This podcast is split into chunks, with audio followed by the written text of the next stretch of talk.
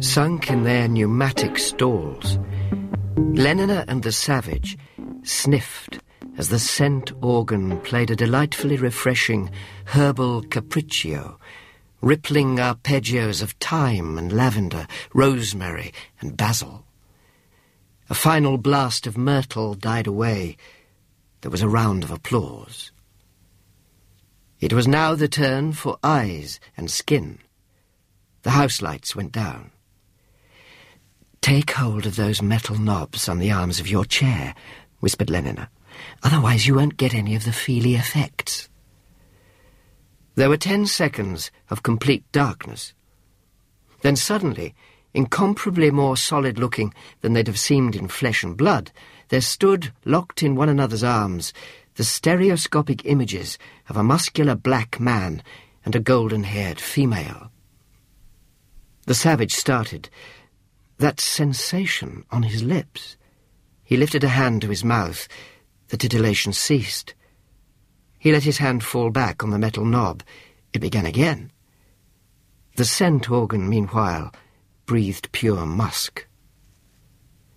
Expiringly, the soundtrack cooed, ooh, and a deep bass answered, ah, ooh, ah, ooh, ah. The stereoscopic lips came together again, and once more the facial erogenous zones of the 6,000 spectators in the Alhambra tingled with almost intolerable pleasure. The plot of the film was extremely simple. A few minutes after the first oohs and ahs, love was made on a bearskin, every hair of which could be separately and distinctly felt. Shortly afterwards, the leading man had a helicopter accident, fell on his head. Thump! What a twinge through the forehead! A chorus of ows and ayes went up from the audience. The concussion knocked all his conditioning into a cocked hat. He developed for the blonde a maniacal passion. There were struggles, pursuits, finally a sensational kidnapping. The blonde was ravished away into the sky and kept there hovering for three weeks. Finally, after much aerial acrobacy, three handsome young alphas succeeded in rescuing her. The villain was packed off to an adult reconditioning centre, and the film ended happily and decorously, with the blonde becoming the mistress of all her three rescuers. The bearskin made its final appearance. Then, amid a blare of saxophones, the last stereoscopic kiss faded, and the last electric titillation died on the lips like a dying moth. But for Lenina, the moth didn't completely die. While they were shuffling along with the crowd towards the lifts, she caught hold of the savage's arm and pressed it. He looked down at her for a moment, pale, pained, desiring, and ashamed of his desire.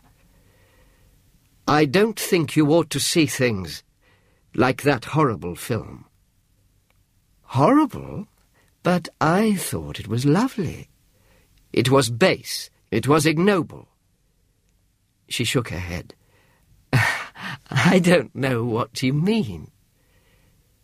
The taxicopter landed on the roof of Lenina's apartment house. At last, she thought, as she stepped out of the cab. He's terribly good-looking.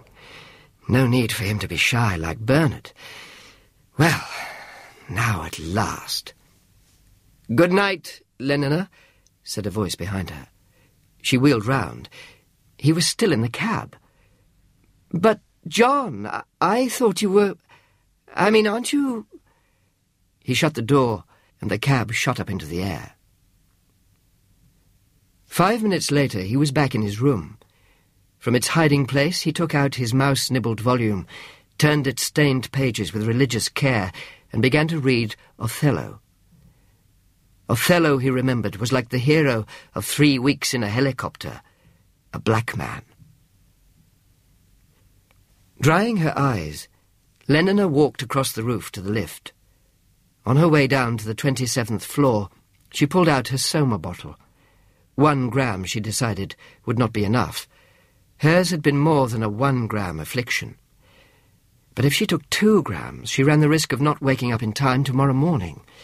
She compromised, and into her cupped left palm shook out three half-gram tablets.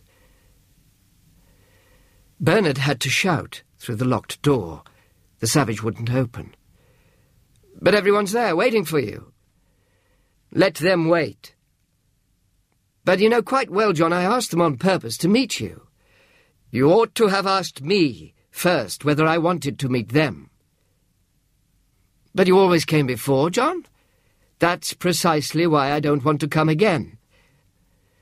In the end, Bernard had to slink back, diminished, to his rooms and inform the impatient assembly that the savage would not be appearing that evening. The news was received with indignation. The men were furious at having been tricked into behaving politely to this insignificant fellow with the unsavoury reputation and the heretical opinions. The higher their position in the hierarchy, the deeper their resentment. As for the women, they indignantly felt that they'd been had on false pretences, had by a wretched little man who'd had alcohol poured into his bottle by mistake, by a creature with a gamma minus physique. It was an outrage, and they said so, more and more loudly. Lenina alone said nothing. Pale, her blue eyes clouded with an unwonted melancholy, she sat in a corner. In a few minutes, I'll be seeing him, telling him, for she'd come with her mind made up, that I like him more than anybody I've ever known. And then perhaps he'll say... What would he say? The blood had rushed to her cheeks. Why was he so strange the other night after the Feelies? And yet I'm absolutely sure he really does like me. It was at this moment that Bernard had made his announcement. The savage wasn't coming to the party. Lenina suddenly felt all the sensations normally experienced at the beginning of a violent passion surrogate treatment. John had refused to come because he didn't like her. Too bad, said Henry Foster, sympathizing with the arch community songster. It may interest you to know that our ex-director was on the point of transferring him to Iceland. And now, my friends, said the arch community songster of Canterbury, I think perhaps the time has come.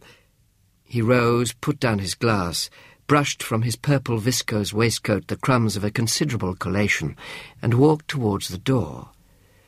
Lenina, uh, my dear, he called. Come with me. Obediently, but unsmiling and wholly insensible of the honour done to her, Lenina uh, walked after him out of the room. The other guests followed at a respectful interval. The last of them slammed the door.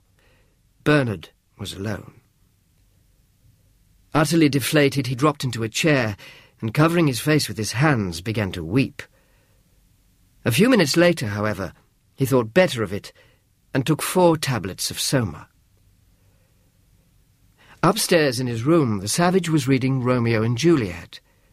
With closed eyes, his face shining with rapture, he began to declaim to vacancy, Oh, she doth teach the torches to burn bright.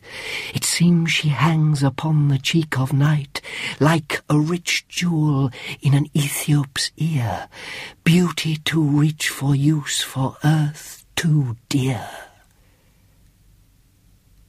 Next morning, the savage showed himself unexpectedly sympathetic to the newly deflated Bernard. You're more like you were at Malpais, he said, when Bernard had told him his plaintive story. Remember when we first talked together outside the little house? You're like what you were then. Because I'm unhappy again, that's why. Well, I'd rather be unhappy than have the sort of false, lying happiness you are having here. Bernard's other victim friend was Helmholtz. When discomfited, he came and asked once more for the friendship which in his prosperity he hadn't thought it worth his while to preserve. Helmholtz gave it. Touched, Bernard felt himself at the same time humiliated by this magnanimity, which owed nothing to Soma and everything to Helmholtz's character. Helmholtz and the savage took to one another at once. So cordially, indeed, that Bernard felt a sharp pang of jealousy. He was ashamed of his jealousy, and alternately made efforts of will and took soma to keep himself from feeling it. The efforts weren't very successful. At his third meeting with the savage, Helmholtz recited some rhymes he'd composed on the subject of solitude, verses which had resulted in a severe reprimand from the authorities. What do you think of them? he asked when he'd done. The savage shook his head. Unlocking the drawer in which he kept his mouse-eaten book, he opened and read, Let the bird of loudest lay on the sole Arabian tree herald sad and trumpet be. Helmholtz listened with a growing excitement. At sole Arabian tree he started. At thou shrieking harbinger he smiled with sudden pleasure. At every fowl of tyrant wing the blood rushed up into his cheeks. But at defunctive music he turned pale and trembled with an unprecedented emotion. Orgy porgy, said Bernard. It's just a solidarity service hymn. In the course of their next two or three meetings, he frequently repeated this little act of vengeance. It was simple, and since both Helmholtz and the savage were dreadfully pained by the shattering of a favourite poetic crystal, extremely effective. In the end, Helmholtz threatened to kick him out of the room if he dared to interrupt again. And yet, strangely enough, the next interruption, the most disgraceful of all, came from Helmholtz himself. The savage was reading Romeo and Juliet aloud, reading, for all the time he was seeing himself as Romeo and Lenina as Juliet, with an intense and quivering passion. All went tolerably well until Capulet and Lady Capulet began to bully Juliet to marry Paris. Helmholtz had been restless throughout the scene. Then Juliet cried out, is there no pity sitting in the clouds that sees into the bottom of my grief? Oh, sweet my mother, cast me not away. Delay this marriage for a month, a week, or if you do not make the bridal bed in that dim monument where Tybalt lies.